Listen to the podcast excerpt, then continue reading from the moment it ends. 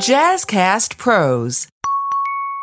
Hey, it's your girl Falicia Fracassi. Welcome back to Beauty Boss Millionaire. In the last episode, I was just catching up on me and then what was going on. And, you know, I just had a baby and, you know, being in the hospital.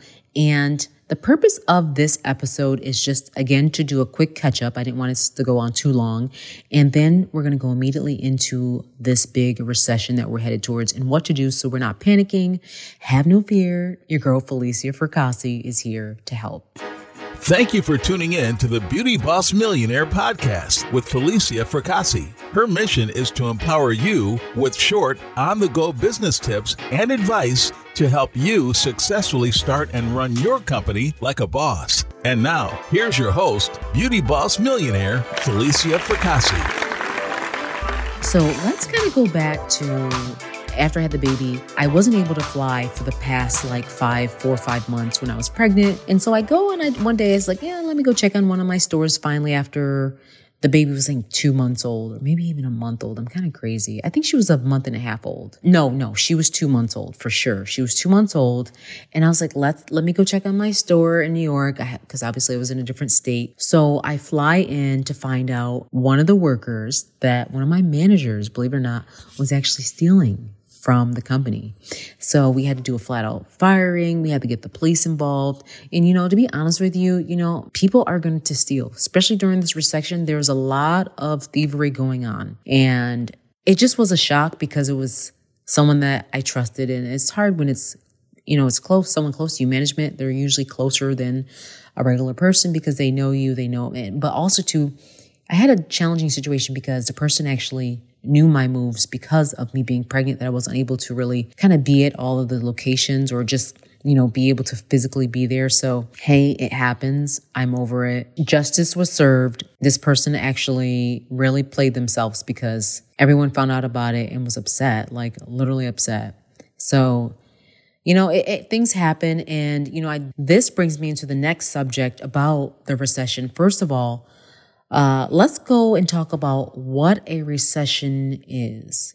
How, what is uh, the, the definition of a recession? So here it is. A period of temporary economic decline during which trade and industrial activities are reduced, generally identifying by a fall in GDP in two successive quarters. So basically, in simple terms, a recession can be defined as a sustained period of weak or negative growth in real GDP, which is output, that is in, accompanied by a significant rise in the unemployment rate. And because of that, consumer spending drops. In a recession, interest rates are also likely to decline as a central bank, such as the U.S. Federal Reserve's banks, cuts rates to support the economy. Now, someone else also asked, how long do recessions usually last? Obviously, it's unpredictable. However, recessions from previous, you know, ones before us, before we even born, recessions have been much shorter since World War II, with the typical economic downturn lasting about 10 months. Now, they can be longer than that. The Great Recession of 2007 to 2009 lasted 18 months, or very short. The COVID 19 recession of 2020 only lasted two months. However, they're saying that this one could be the biggest one we've ever seen in a while because of all the variables. We've got people that are without a job, and we've also got people that don't want to work. We have a Russia, the situation with Russia in Ukraine. We've got a whole lot of variables that I really don't want to get all political on you, but there's a whole lot going on right now. Even in, if you just walk down the street and see that the, things have changed, gas prices have gone up, price of food has gone up, a lot of things are gone up and there's not a lot of people working, giving back, and there's not even a lot of jobs sometimes. And then you've got these massive layoffs. So there's a lot that's going on. And it's very important that if you're an entrepreneur, you can, this can either make you or it can break you. So I want to talk about what to do. Well, the first thing I want to say, what to do is going to be determined on what you are truly made of inside. Are you a fighter? Are you a person that doesn't want to fight? Because this entrepreneur life is not for the weak. I've always said it. It's not for someone that's like, oh, it's okay. We'll get through it. And it's not, uh, you cannot get through this being optimistic. That's good. Be optimistic, but I need you to be optimistic with some action. I need you to be optimistic and also making moves. I need you to be optimistic by being up early. I need you to be optimistic by thinking ahead. What can you do to add on to your business? What areas are you missing? Things like that. So, depending on what you're made of, this may you may have to sit this one out and just get a regular job and just something that can keep you afloat.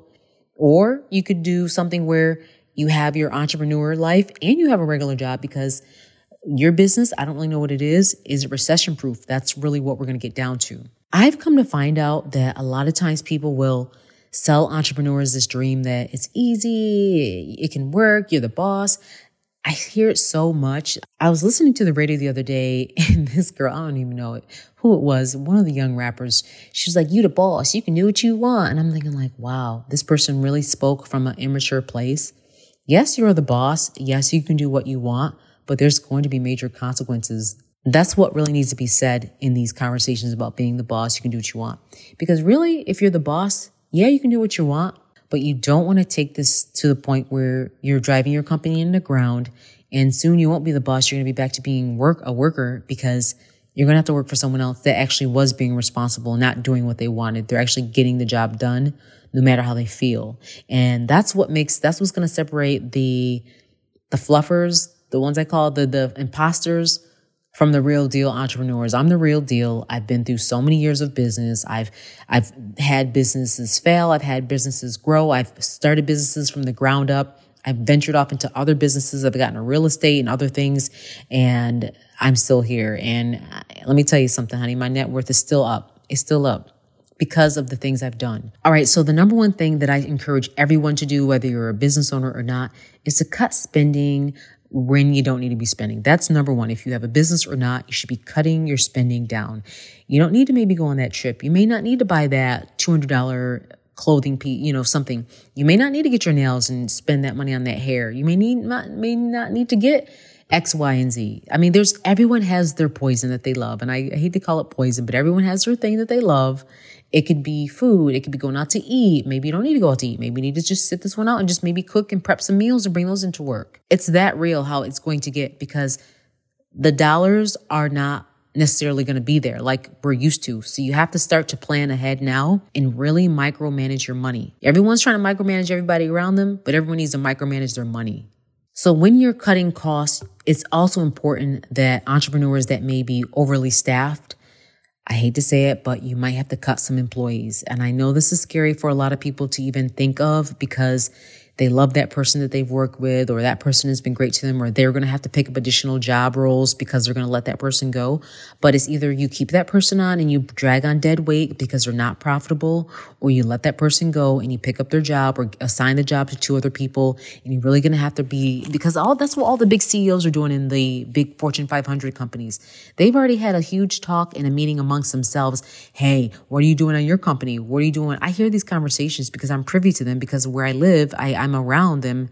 I'm, I'm literally around millionaires and billionaires where I live.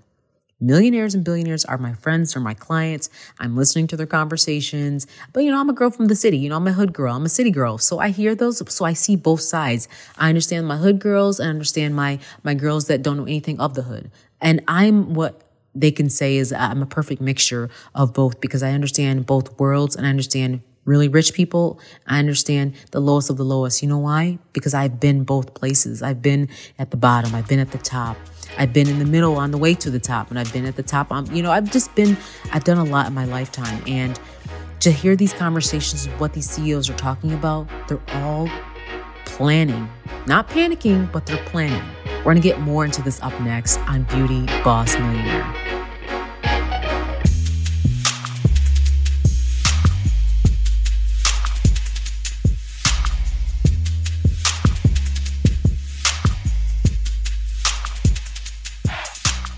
Hey, if you like this episode, check out Getting Real with Bossy, where we chat about what it's like to be a woman business owner. You'll hear interviews with women who are doing what it takes to succeed and the reality of what that looks like. We cover all the topics figuring out the rules and regulations, navigating business partnerships, even if that's your spouse, motherhood while running a business, working within your values, and all the ups and downs of being the boss. Are you ready to get real? Pop over to our podcast, Getting Real with Bossy,